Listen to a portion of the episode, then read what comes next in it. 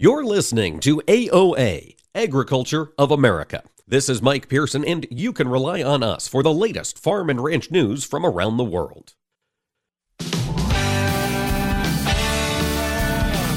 Informing America's farmers and ranchers. This is AOA, produced by the American Ag Radio Network. Now, here's your host, Mike Pearson. Well, hello, folks, and thanks for making AOA a part of your day today. Looking out at the markets, we're seeing the trade still adjust to those numbers released yesterday from the USDA and their World Agricultural Supply and Demand estimates. We'll talk in segment two with Dr. Matt Roberts of Terrain about those releases and what he thinks they mean for the market here as we get farther into 2023. In segment three, we're going to talk machinery. Kyle McMahon of Tractor Zoom will be joining us. That market has been hot, hot, hot since COVID started. He's going to give us an update on how things look here as we kick off 2023. Before we jump into all of that, however, this time of year is the learning season. Farm events are happening across the country. Growers, exhibitors, market suppliers, everybody getting together to talk through the issues we could confront as an industry here as 2023 moves further along. And one of those groups that recently got together in Colorado was the National Potato Council. They held their Potato Expo outside Denver, had a very strong crowd. And joining me now for an update on the industry is CEO of the NPC, Mr. Cam Quarles. Cam, thanks for joining us today. Hey, Mike, great to talk to you. Happy 2023. Indeed, it's already rocking and rolling. Potato growers got together in Denver here about two weeks ago, Cam. And what was on the mind of the growers? What are they thinking as 2023 gets started? Well, I, I think it's a, lot of enthusiasm for getting back to business, Mike. I mean, we had over 1,800 growers there, a sold out show floor, exhibitor sponsors just off the chart. Shoot, we even had uh, three celebrity chefs from the Food Network cooking up all kinds of potato recipes. We had just a, a, a, great amount of energy and excitement. I think people are really, really looking forward to the to this new year.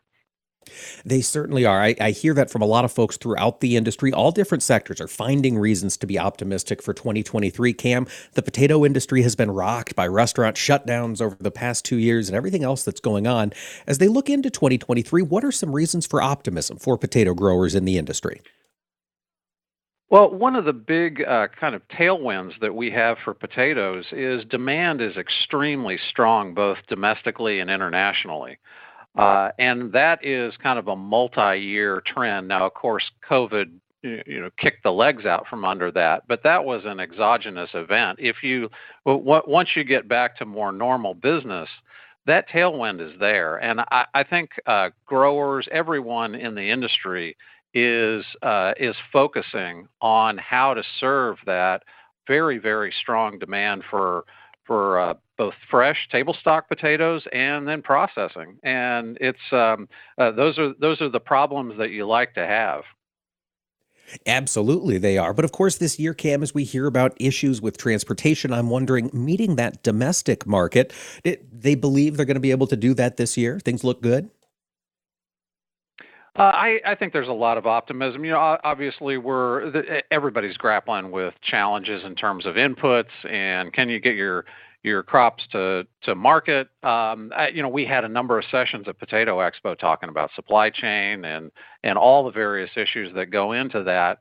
But I, think the the common theme is that things the, pendulum is slowly swinging back to normal, and I I I, I think the the, hope is that COVID and all of those challenges are sliding into the past. Sure, inflation is something that we're going to have to deal with, but uh, from the just from the amount of, of people and positive talk on the show floor in our sessions, I, I, it it appears to me that the industry is really looking forward to to a bright 2023. Well, that is always good to hear, Cam, but there are always risks out there in the world of agriculture. And I know in the potato industry, you guys have been grappling with the threat from the Prince Edward Island potato wart. Can you give us an update? do we have any more progress on containing that disease and keeping it off our shores? Yeah, Mike, uh, and that is that, that, clearly is one of those threats that could just change the entire landscape for us. If you get a big uh, or disease outbreak in the U.S., one you mentioned uh, potato wart on PEI. Potato wart, one of the worst diseases that you can get for potatoes. Uh, USDA came out with a huge report. We talked about this back in October that really details what the risk looks like. Since that time, the positive news is that uh, the federal authorities in Canada, the CFIA, has said that they intend to change how they're doing things on Prince Edward Island, update, modernize the plan that they are they're working on that contains this disease. And I think USDA then is going to come in and reciprocate and update how they deal with imports coming in from PEI. The hope is that the two federal governments working together can get this risk under control and we can get back to more more normal business. It truly is a North American market and to have uh, that kind of threat laying out there from from from an exporter to the US, it's not it's not a great situation on either side of the border. No, it isn't, Cam. And we've got other things coming up this year. Of course, 2023 is a farm bill year, hopefully, as we get on deeper in uh, the congressional calendar. Working with the specialty crop folks that, uh, that you do, what are you hoping to see as the farm bill comes into focus? Well, the primary one, Mike, is we're hoping for a farm bill by the end of September. That's when the uh, the current bill starts to expire. It's anybody's guess if we can if, we can get there. Obviously, the last couple of farm bills have had challenges getting across the House floor. They've uh, both of the last two farm bills have failed once on the House floor and then had to be uh, brought back uh, in order to to finally pass it and get it to the president's desk. Complicated uh, process. You've got now over 84% of the farm bill goes to the nutrition title, and how Congress deals with that huge demand for SNAP and uh, all the things that are under the nutrition title is going to be one of the paramount issues that determines how many resources are available for the other titles in the Farm Bill. In specialty crops, we're looking at the things that have worked well for us research, uh, international and domestic promotion programs. Uh, we really want to continue to expand demand for our product. And then, of course, we, we were already talking about it, but uh, pest and disease resources. Uh, those are incredibly valuable dollars. They're truly an investment that, for a relative few amount of millions of dollars of keeping a disease or a pest out of the United States, you prevent potentially billions of dollars of negative impact if if for some reason one of those phyto issues can get established here and we've got to eradicate it and all the chaos that comes with that. Absolutely. A case where an ounce of prevention is worth a pound of cure in some cases. Cam, we've also seen fresh potatoes moving deeper into Mexico. It's been almost a year that's been happening. Is that progress still moving forward? It is. Uh, it, it has been since May of last year that we had the Mexican market open. You and I have talked a number of different times about all the uh, all of the um, uh, uh very long story that it took to get to this point. But we're very happy that those volumes continue to grow. Uh, relatively few issues that we've dealt with so far. Um, we obviously are keeping a weather eye on that, but it's a positive story to date, Mike.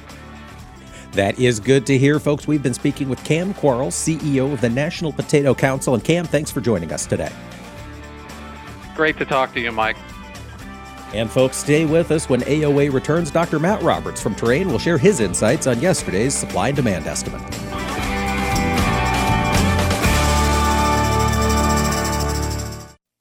Hi, this is Mike Pearson. You're listening to AOA, Agriculture of America.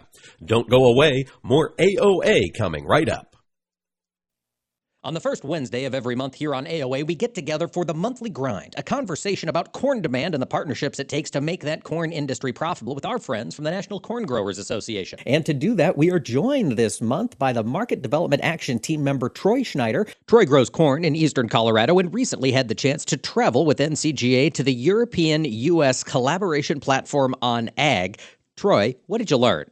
We attended after the the collaboration platform on ag, we attended the European Union's ninth annual agricultural outlook forum. You know, everybody's hearing about farm to fork and their green deal over in Europe. My opinion is this is USDA's way of having a conversation, having an open dialogue with our counterparts in the EU, and trying to understand where some of their policies are coming from, where they're wanting to go, and answering our questions and our concerns as to how that will affect us. You know, like you said, we have to defend our markets. Thank you, Troy. And folks, tune in to the next monthly grind live at the Cattle Convention in New Orleans.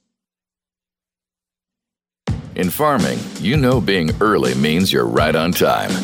That's why the Roundup Ready Xtend crop system created the Spray Early Weed Control Guarantee. When you spray before or at planting, you can protect your investment and give your farm an advantage all season long.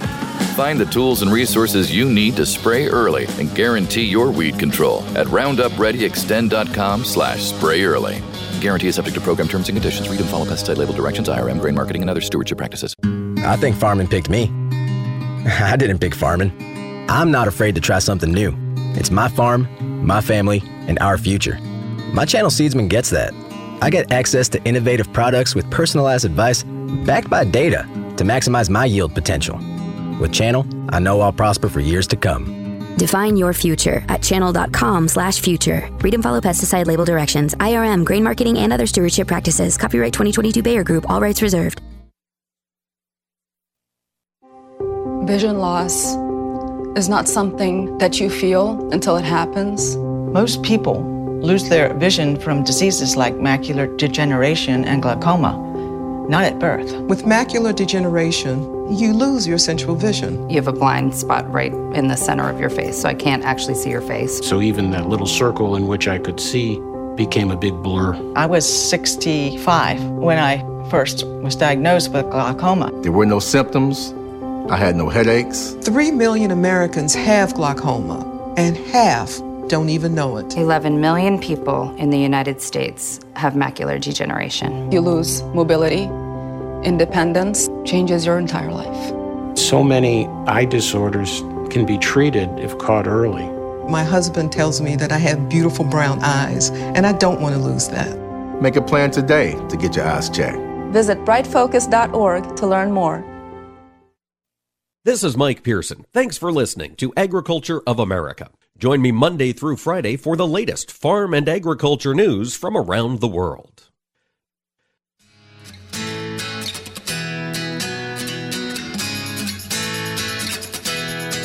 Keeping farmers and ranchers informed. AOA. Now back to Mike Pearson. Well, folks, welcome back to AOA. It's time to unpack some of that data that was released yesterday. Joining me now is Dr. Matt Roberts. He's the grain and oilseeds economist with Terrain. Dr. Roberts, thanks for joining us today. Thank you for having me, Mike. Let's talk about yesterday's release from the USDA of their World Agricultural Supply and Demand estimates. That soybeans seem to be the biggest mover, at least on the day of release. Matt, what happened in the soybean market? Well, I think there's a couple of things coming together, and and it's it's uh, first of all, I'm a firm believer you can never say exactly what's happening in the market, right? It's a fool's errand. All we can do is say, hey, these are the ingredients in the pot, and this is how it tastes at the end of being stirred and cooked. But some of those ingredients, so overnight, uh, the Rosario, uh, which is the primary futures exchange in Argentina, came out, updated estimates for their corn and soybean crop. Um, their projections on soy were a cut of roughly and I had to calculate this a couple times to make sure I was was doing this right. Roughly a 400 million bushel cut in soy production in Argentina. In Argentina. Wow. Okay. Um, now, some of that was already accounted for in the USDA, but a large amount was not. So they, it was a pretty big cut compared to market expectations. Uh, corn was also a big cut. So you have that as your background, right? And now that came out day before WASDE. Can't put it into WASDE, right? Uh, in fact, the, the guys who put WASDE together were probably on lockdown. They probably didn't even, I'm not even sure they would have known it. Sure. Uh, and they come out and they're like, oh, don't. Um, but then we go to the actual WASDE itself. 70 million bushel cut in production in 23 20, in 22 23 uh, seven tenths of a bushel decline 300000 acre decline 70 million bushel cut and that those two together now usda did come out and they cut exports by 55 million bushels largely offset that decline in, in production. But then traders are also going but argentina. Yeah. So I think exports are going to have to go back up. Do you think, Matt, looking out on the export side, America versus Argentina, we're, we're going to have to move some more beans onto the international system? Yeah. Beans or meal? Will American exports later on this year be meal to make up for Argentina not having the beans to crush domestically, or will it be whole beans, do you think, coming out the U.S.? Both. Both. Um, I do think there's going to be meal, um, you know, and I think if this were next year when we had more of the crushing capacity come online that we've heard so much about, I think it'd definitely be meal. I think this year uh, it's not quite as clear, but I think it's going to be a mixture of both. We do know, like you said, uh, they are big suppliers of meal to the world. Um, they like to, they have a tax regime that incentivizes product over bean, and nobody else really exports product like they do. So it will push us forward on that. I think we're going to see it primarily, though, in bean demand. Okay. All right. Whole bean demand. I think I think so, but I you know I I don't want to count the number of times I've been wrong. Well, sure. Markets are, are always moving, Matt. There's always new information. I'm wondering for producers out there, they're looking at their 23 crop here in the U.S. Mm-hmm. Expenses are high. We know inputs are going to be costly. Market's moving on us right now. Is this a time to be looking at some sales for fall delivery? Probably. I, I think it's an opportunity. Okay? I think this is an opportunity, and a, a lot has to do with what have you done up to now. Yeah, you're exactly right. Prices are high. We know that. Our input prices are high. Um, guys are rightly worried about it. At the same time, we're sitting here looking at this moment at 596 on the board for Dees corn. We're looking at Nov beans at 14. You know, so 6 and 14 those are prices that now depending on your land and that's that's the big driver but those are prices that should be profitable.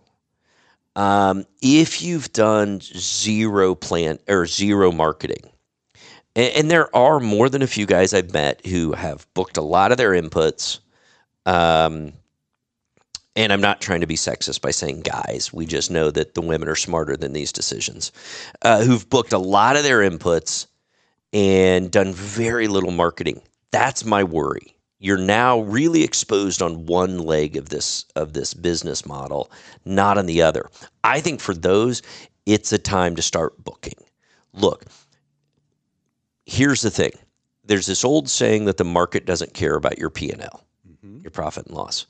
That's only kind of true. Prior to planting, the market has to care about your profit and loss. All right. Um, if tomorrow corn goes to $14, bean stays at $14, we know everybody's going to start selling the crap out of corn, ordering seed. Uh, it's going to change. If that same thing happens in June or July after planting's in, nothing can change. So the market does have to care about it. These are areas that I think are, if you haven't done much marketing, is a place to start picking off bushels. Yes, okay. makes total sense, particularly if you've locked in your inputs. Does this mean this is going to be the best price we see? I don't know. Probably not. I'm not ad- advocating you sell 100%. But if you're sitting at zero or 5%, it's probably not a bad time to be locking some of your fall production. Absolutely. I mean, those inputs were priced to your operation based on these market prices. So let's complete the loop and manage that risk. Matt, yep. while we've got you, the corn market, also, we were watching for this WASDE report, did see another substantial decline in total corn production last year. What do USDA do? So 200 million bushel cut coming at an increase in yield of a bushel, 1.6 million acre decline in harvested acres, so 200 million bushel cut. Um, we've been sitting here, every analyst has been watching really slow pace of exports all fall, knowing that this was going to be an issue and USDA was going to have to deal with it. Um, with the 200 million bushel decline in corn production, it was a great time to deal with some of that. So they cut export projections by 150 million bushels. I still think there's a probably another 200 million bushels in cuts that need to happen. Uh, we are far behind. We're uh, far behind where we should be for this time of year. At this point, Matt, given that we're only, what, halfway, not quite through the marketing season, could we still get caught up? Do we have the physical ability to export enough corn at the port to catch up with yes, the USDA? 100%. Okay. The, the, you know, it is not, okay, so contingent on, um, contingent on the river, you know, getting enough moisture that we we get the river back open. Logistics shouldn't be an issue. We're not Okay. that far behind. What really killed us last year in 2022, combination strong dollar. We were raising interest rates, you know, just like mad. And so when our interest rates are going up, the dollar's skyrocketing. Now, particularly with the CPI release this morning, uh, does look like we're going to see you know the sentiment is turning. These when you look at the monthly inflation instead of year over year you look monthly it's slowing down. Fed should be able to maybe abate a little. Other countries are still raising. It's going to weaken the dollar help with our exports. So we have because we had that and we had bad river situation. And we had high transportation costs high diesel. Rail issues. Rail Yeah, issues. you name it. Everything that's going to lead to high basis.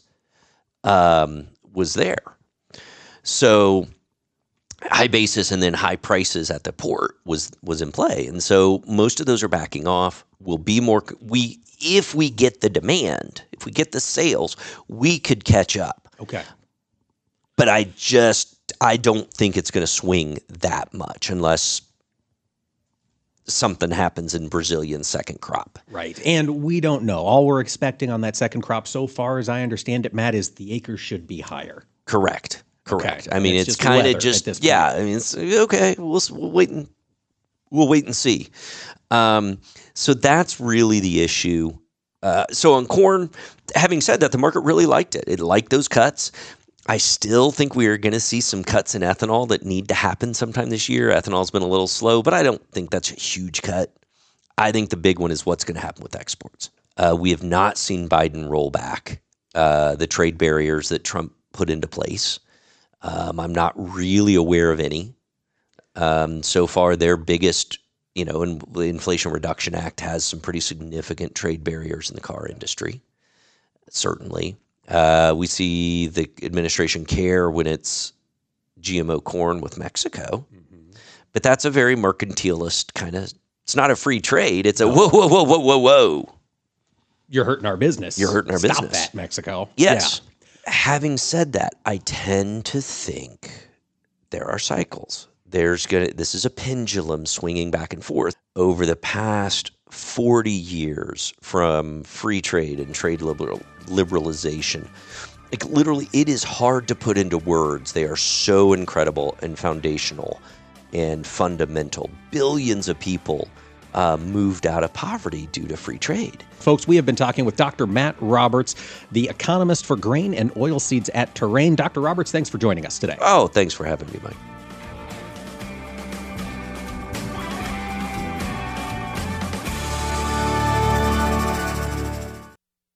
Hi, this is Mike Pearson. You're listening to AOA, Agriculture of America. Don't go away, more AOA coming right up. Join us every Tuesday for Around the Table, brought to you by CHS, as we discuss how cooperatives support farmers and ranchers and build strong communities. Each week, we'll chat with voices from across the cooperative system. From global market access to local expertise, we'll explore how co op ownership means you own a world of opportunities. Tune in on Tuesdays or visit cooperativeownership.com to learn more. The landscape of media has changed, and people are more skeptical than ever about where they get their news and information. While major news outlets show decreasing credibility, your local farm radio station still shows strong marks. In a recent survey, farmers rated information from their farm broadcasters as almost twice as reliable as major news outlets. Farm radio continues to be transparent, honest, and trustworthy. This message brought to you by the National Association of Farm Broadcasting. You're listening to AOA for the American Ag Network. I'm Jesse Allen reporting. Well, overall, we see a fairly mixed and quiet start to trade on Friday, one day after USDA's big data dump on Thursday. Really, the grain rally that we saw after the reports were out, which were fairly bullish across the board, except for the winter wheat seedings report. We've seen that grain rally cool a bit here as we get into our Friday, and one has to wonder are traders looking for a little direction? Are we bumping up against overhead resistance now in these markets? That remains to be seen screen here as we go throughout the day. We also will be watching the outside markets. Michigan, uh, University of Michigan's Consumer Sentiment Index number, the preliminary number for January, will be released here today. How will that factor into the outside markets as the central bank is continuing to look for that soft landing for the U.S. economy? Plenty of earnings reports out today as well. Stock market under a little bit of pressure early on Thursday, while crude oil is up uh, about a half a percent, up around 50 cents a barrel, 78.87. Still struggling though to get through that $80 per barrel mark here. Uh, overall on the week, up about $6 per barrel here, uh, but just stuck below that $80 level. Energy bulls are looking for increased demand from China as that country recovers from COVID and ramps up economic activity as well. Market looking for a big economic year here from the world power, and that's something to keep an eye on. Back in the grains and in the livestock, too. Again, though, relatively mixed here on Friday. Soybeans still had the most bullish fundamental picture in the entire grain and oilseed complex, with exports at least holding serve compared to the feed grains and domestic crush still rolling nicely thanks to robust margins. South American weather issues going to be watched closely, especially Argentina with the dryness concerns down there. Overall, again, mixed around unchanged in grains with livestock slightly lower on Friday. This is AOA. I'm Jesse Allen. Nothing offers an opportunity to bond and give thanks quite like breaking bread together. This is especially true as we welcome our troops back home and keep those who are still stationed overseas in our hearts. Hi, I'm Gary Sinise. Since 2011, the Gary Sinise Foundation's Serving Heroes program has shown gratitude to our nation's defenders and their families by serving up nearly 500,000 hearty classic American meals at travel hubs and military locations. And now, together with our friends at Bob Evans Farms and their Our Farm Salutes program, we will help to provide even more meals nationwide, offering our defenders a taste of home and a feeling of togetherness around the table. Help us show America's gratitude through food and fellowship. Look for the Bob Evans Our Farm Salutes purple packaging at your grocery store and visit ourfarmsalutes.com to learn more. While we can never do enough to support the men and women who serve, together we can make a difference, bite by bite. You're listening to AOA, Agriculture of America. This is Mike Pearson, and you can rely on us for the latest farm and ranch news from around the world.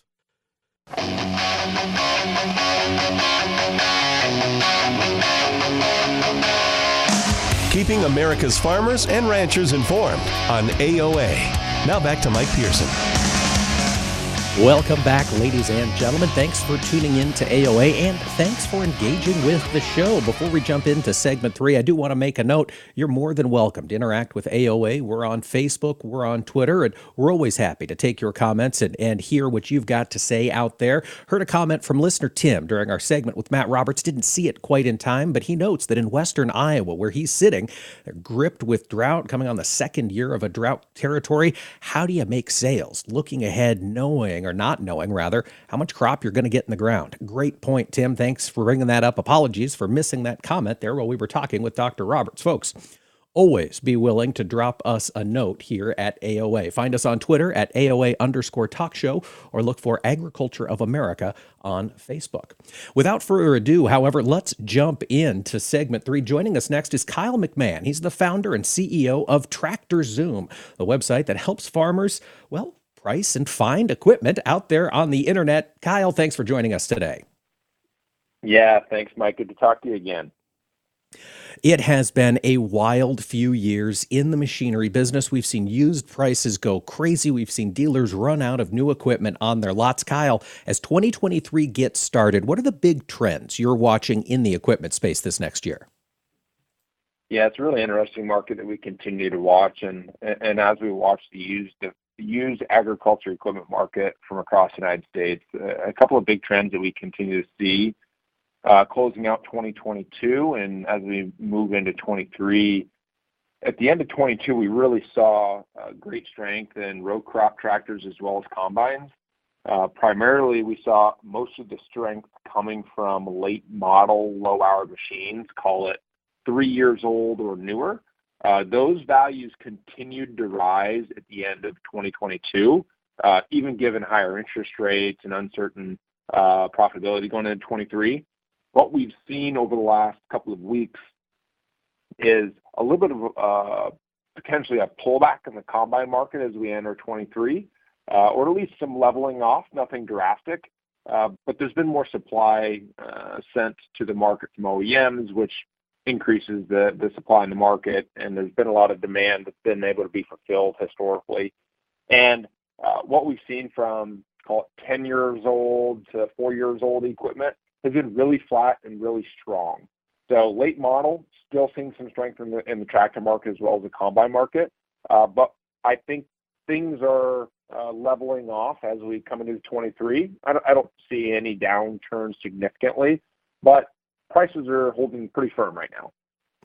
Okay, Kyle, you know, and that certainly makes sense given the amount of cash out there in the ag economy and the tightness in new supply. And I'm I'm wondering, as you look back at that equipment that's that's older, that 7+ year old stuff, we're getting into some equipment there that doesn't have the computers, doesn't have the emission stuff of these newer pieces of machinery. Is there a price bump for that equipment that's maintained well but doesn't have the the DEF, for example?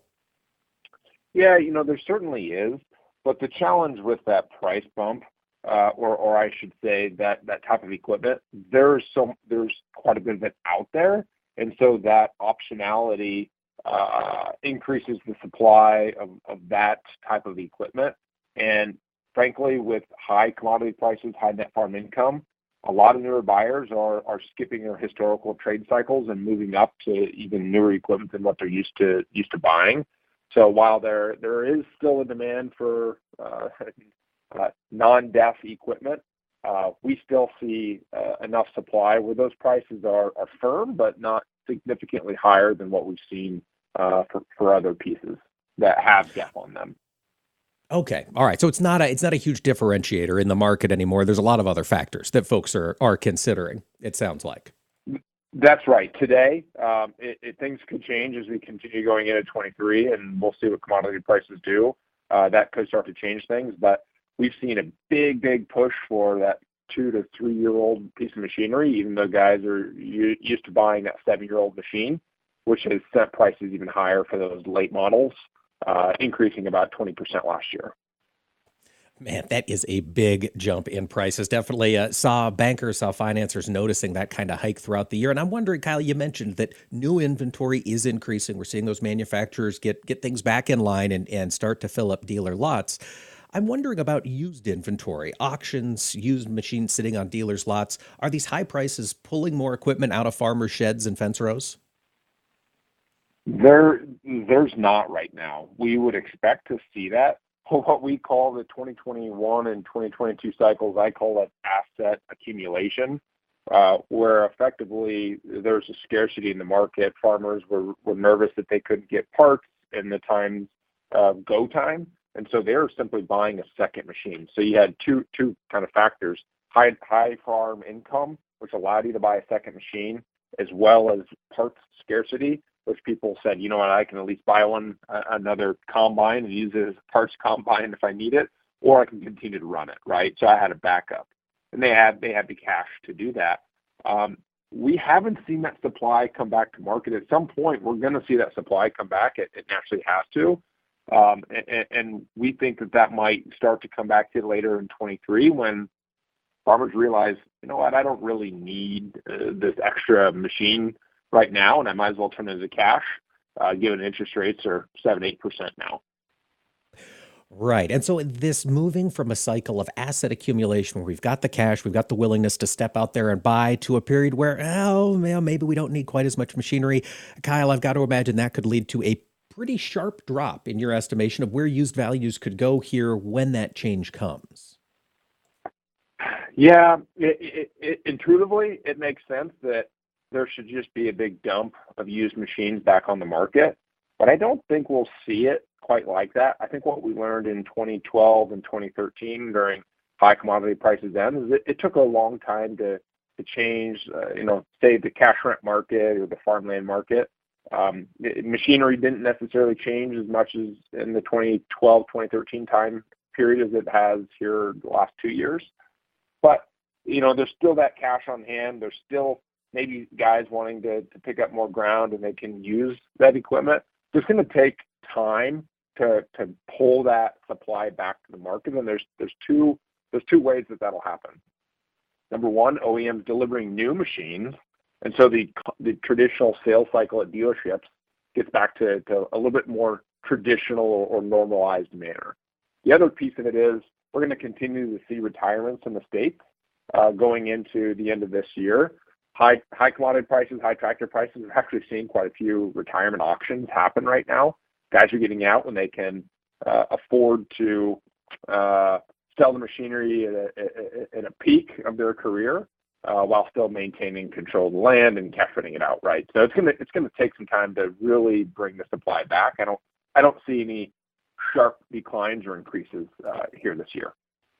All right, so perhaps some relative stability in the used market, and that makes me look at some of the other factors that could drive price. And Kyle, financing and cost of interest is certainly going up. Have you heard from folks in the industry? Is that a detriment quite yet to machinery purchases, or are most of them coming in with cash still? Yeah, what we've seen is I, think guys are getting a little shocked on their uh, on their uh, principal and interest payments, so their their annual or monthly payments on the equipment. And so what they're doing to uh, maybe normalize that a little bit more, when you go from two percent interest to seven percent, it more than doubles your interest payment, right? So what we've actually heard from our bank partners is uh, loan applications might be down a little bit, but more importantly, they're seeing farmers put down more cash in order to have a more acceptable uh, annual uh, equipment payment. And so they're they're effectively decreasing the loan to value, where historically maybe they got 100% financing. All right, so deleveraging maybe certainly a, a decent way to reduce some of that risk exposed in this market here. Kyle, we had some other big machinery news here to start the year, and that was this memorandum of understanding between John Deere and the American Farm Bureau Federation, hopefully making it easier, it sounds like, to repair John Deere machinery. Uh, do you see this having much of an impact on the market, particularly for used equipment? So, uh, you know, I, think there's yet to, be, I think there's yet to uh, learn a lot of what will come out of this naturally for farmers, it's probably a right step in the right direction. Uh, but there's no definitive answers that come out of that memorandum of understanding, right? There's willingness of John Deere and Farm Bureau to work together to, try to benefit uh, all of agriculture, but there's no definitive answer what comes out of that. So I, think there's some interesting language in that memorandum of understanding that really uh, isn't clear. So we'll see how long it actually takes to get uh, uh, devices and tools and, software into the market to allow people to maintain their own machines. You know, at least this is a step in the right direction for farmers and dealers alike to be able to maintain the equipment. But um, you know, I think time will tell of what actually happens here, and, and that's, that's true. it's hear from a lot of farmers as well. Yeah, it's very fresh. We'll have to see how the actual rulemaking finally comes down from that front. Kyle, of course, in this time, volatile pricing, folks are wondering what's my equipment worth? What's my balance sheet look like? Tractor Zoom has a tool to help them figure that out, don't they? Yeah, that, that's right, Mike. Uh, what, what we like to say is every machine is different based on condition. In today's market, uh, condition really matters, and the number of hours on your machine really matters to value. Uh, and so we don't want people to be, you know, 10, 20% off on their equipment value. So we, we launched a tool on tractorzoom.com where you can actually price all of your equipment in your fleet and get price updates on a monthly basis so you can update your balance sheet and even your insurance premiums with your insurance agent. So really easy, free tool for farmers at tractorzoom.com. Fantastic. Kyle McMahon, CEO of TractorZoom. Find him online, tractorzoom.com. Kyle, thanks for joining us today. Great to talk to you again, Mike. Stay with us for more AOA. Hi, this is Mike Pearson. You're listening to AOA, Agriculture of America. Don't go away, more AOA coming right up. Take a look under your bed. Find stuff under there? What about jobs? No? Now try your basement. There's a pair of overalls that overall you're not so into anymore. A perfectly good laptop that hasn't sat in your lap in months. And even more stuff, but still no jobs? Well, you really have both. See, stuff is defined as household articles considered as a group. Sometimes this stuff is no longer needed. Wait, no longer needed? That can't be right. Because remember those jobs you were looking for? Those are really needed, and they're the stuff inside your stuff. Even inside that that winter coat that moved with you to Phoenix. Our job is to unlock those jobs, and it starts when you donate your stuff to your local Goodwill. Here's how we do it. When you donate to Goodwill, we sell your stuff to provide job training for people right here in your community. So just by teaming up with Goodwill, you help create jobs. And isn't that worth parting with the leftover keytar from your 80s cover band? Goodwill. Donate stuff, create jobs. Find your nearest donation center at goodwill.org. A message from Goodwill and the Ad Council. What do Mick Jagger, Barbara Walters, and Star Jones all have in common? They've all suffered from something called heart valve disease. Heart valve disease affects 11 million Americans and, if left untreated, can lead to death. Unfortunately, less than one in four Americans have much knowledge of this disease that kills more than 25,000 people every year. The good news is that if heart valve disease is treated, patients can recover and live long, happy, and productive lives. But in order to treat heart valve disease, you need to know if you have it. If you or your loved ones are over the age of 65, have been treated with radiation to the chest, have been diagnosed with a heart murmur, or have a history of heart disease, it's time to listen to your heart. Ask your doctor today about screening for heart valve disease. A message brought to you by Heart Valve Voice US. For more information about the symptoms and treatment for valve disease, go to heartvalvevoice-us.org. In farming, you know being early means you're right on time. That's why the Roundup Ready Extend crop system created the Spray Early Weed Control Guarantee. When you spray before or at planting, you can protect your investment and give your farm an advantage all season long. Find the tools and resources you need to spray early and guarantee your weed control at roundupreadyextend.com slash spray early. Guarantee is subject to program terms and conditions. Read and follow pesticide label directions, IRM, grain marketing, and other stewardship practices. I think farming picked me. I didn't pick farming. I'm not afraid to try something new. It's my farm, my family, and our future. My channel Seedsman gets that. I get access to innovative products with personalized advice backed by data to maximize my yield potential. With Channel, I know I'll prosper for years to come. Define your future at channel.com slash future. Read and follow pesticide label directions, IRM, grain marketing, and other stewardship practices. Copyright 2022 Bayer Group, all rights reserved. Is your bathroom looking old and worn out? Want to update it, but you don't know where to start? Then let BCI Bath and Shower show you how to turn that old bath into an aisle of beauty and functionality. Our residential bathroom solutions provide the best value on the market, and our customer service is second to none. Our cost-effective BCI Bath and Shower family of products has what you need. Remodeling our bathroom was a big decision for us. They didn't make a mess out of our house at all. And at the end of the day, we had a beautiful new bathroom. And it was a great experience the whole way through. We have the best monthly payment programs in the industry, with payments as low as $68 per month or no interest, no payments for 18 months. For a limited time, be one of the first 100 callers who schedule a free in-home consultation and receive $500 off. Call 800-721-9985 for a free no-obligation price quote. That's 800-721-9985. Factory trained and certified installers made in the USA and discounts for seniors and military. BCI Bath and Shower, the leader in affordable bathroom products. That's 800-721-9985. The average American eats 250 eggs per year, which translates to a total annual consumption of 76.5 billion eggs in the U.S. About 60% of eggs produced here in the U.S. are used by consumers, and about 9% are used by the food service industry. A chef's hat is said to have a pleat for each of the many ways you can cook eggs. The color can range from white to deep brown. Hens with white feathers and earlobes lay white shelled eggs, while hens with red feathers and earlobes lay brown shelled eggs. Because breeds that lay brown eggs are typically slightly larger birds, they require more food, making brown eggs usually more expensive than white. You can tell whether an egg is fresh or stale by dropping it in water. A fresh egg will sink, but a stale one will float. Eggs also contain all the essential protein, minerals, and vitamins, and egg yolks are one of the few foods that naturally contain vitamin D. And eggs are also good for your eyes because they contain lutein, which helps prevent age related cataracts and macular degeneration. These farm facts brought to you by the American Ag Network. This is Mike Pearson. Thanks for listening to Agriculture of America. Join me Monday through Friday for the latest farm and agriculture news from around the world.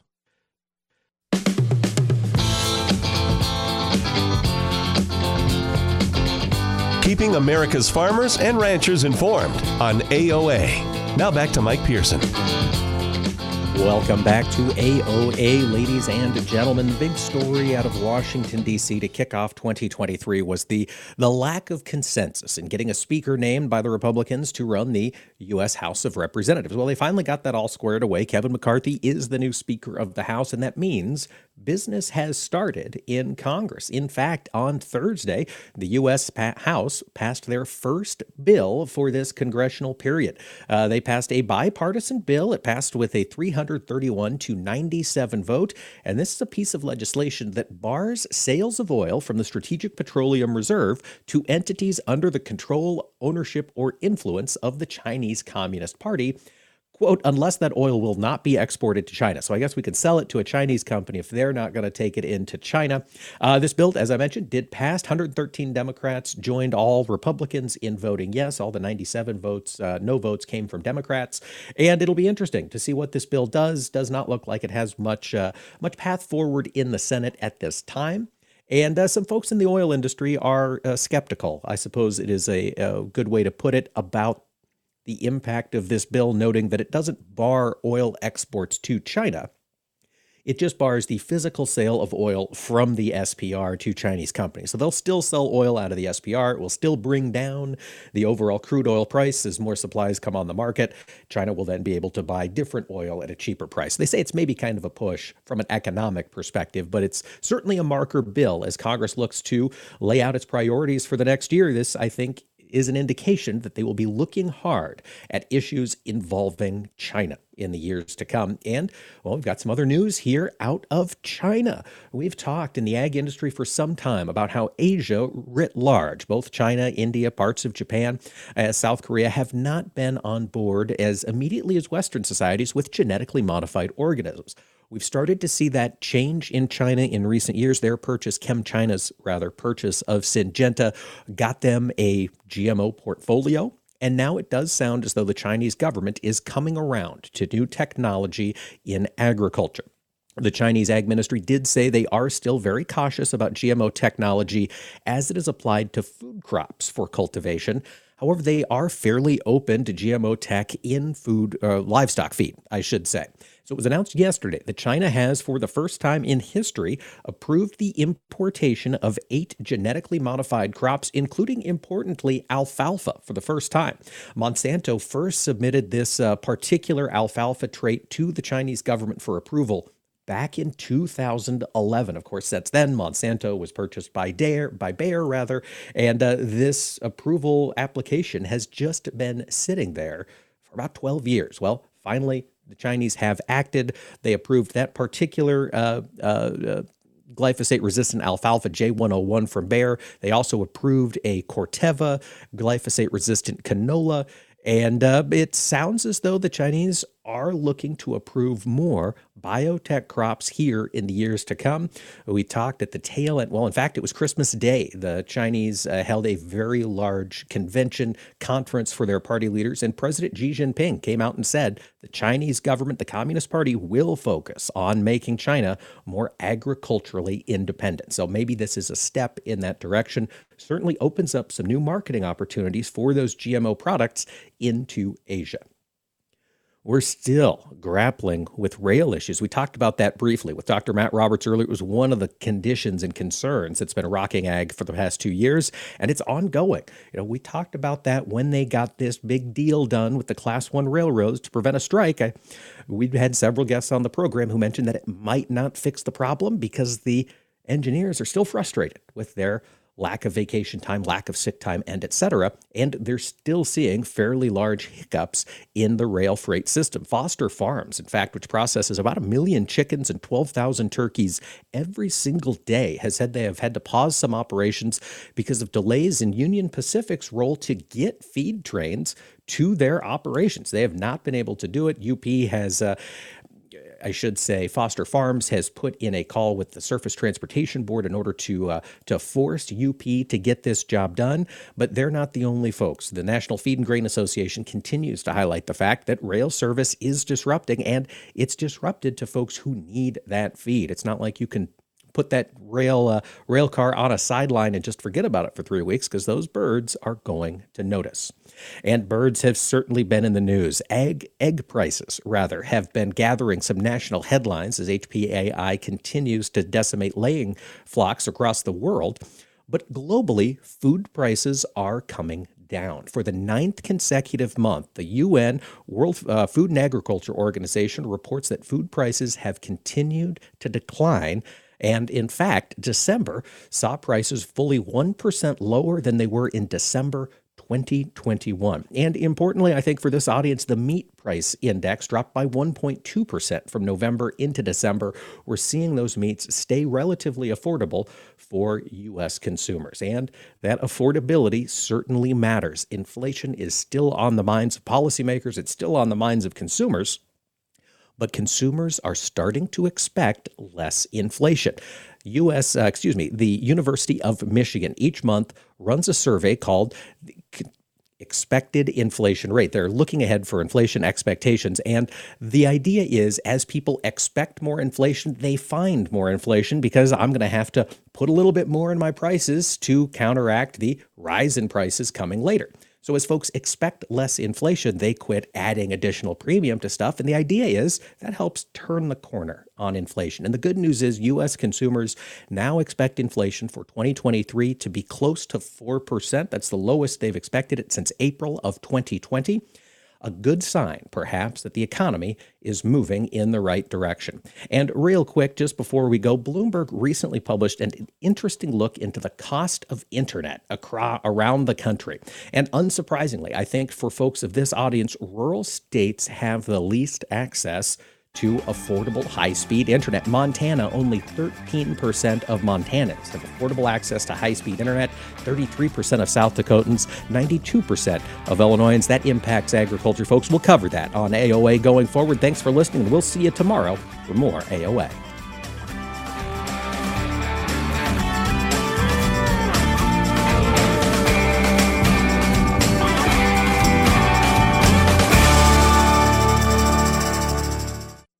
This is Mike Pearson. Thanks for listening to Agriculture of America. Join me Monday through Friday for the latest farm and agriculture news from around the world. On the first Wednesday of every month here on AOA, we get together for the monthly grind, a conversation about corn demand and the partnerships it takes to make that corn industry profitable with our friends from the National Corn Growers Association. And to do that, we are joined this month by the Market Development Action Team member Troy Schneider. Troy grows corn in eastern Colorado and recently had the chance to travel with NCGA to the European U.S. Collaboration Platform on Ag. Troy, what did you learn?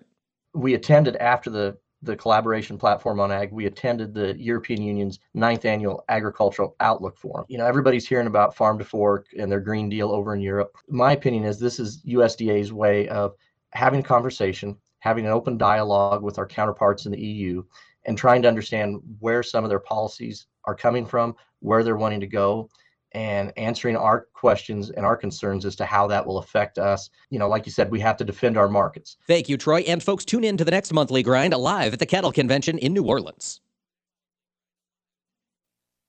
54. So basically, it's too late to start saving for retirement, right? Not right. Starting to save, even in your 50s, can really make a difference. Well, right now, saving seems hard to wrap my head around. Plus, with the way this year's been going. hey, listen, it's okay. You still got this. Just go to aceyourretirement.org. It's an online tool from AARP that can help you get your retirement savings on track no matter your age. It's free and only takes about three minutes. I like three minutes. Yeah, at aceyourretirement.org, you'll chat with Avo, the friendly digital retirement coach. Just answer a few questions and you'll get a personalized plan and tips to help boost your retirement savings. Tips that are easy to understand and tailored to your lifestyle. I like that too. Plus, it's sponsored by AARP, so you know they got your back. Just head to aceyourretirement.org and make your plan to start saving for retirement. Thanks. That's aceyourretirement.org. A message from AARP and the Ad Council.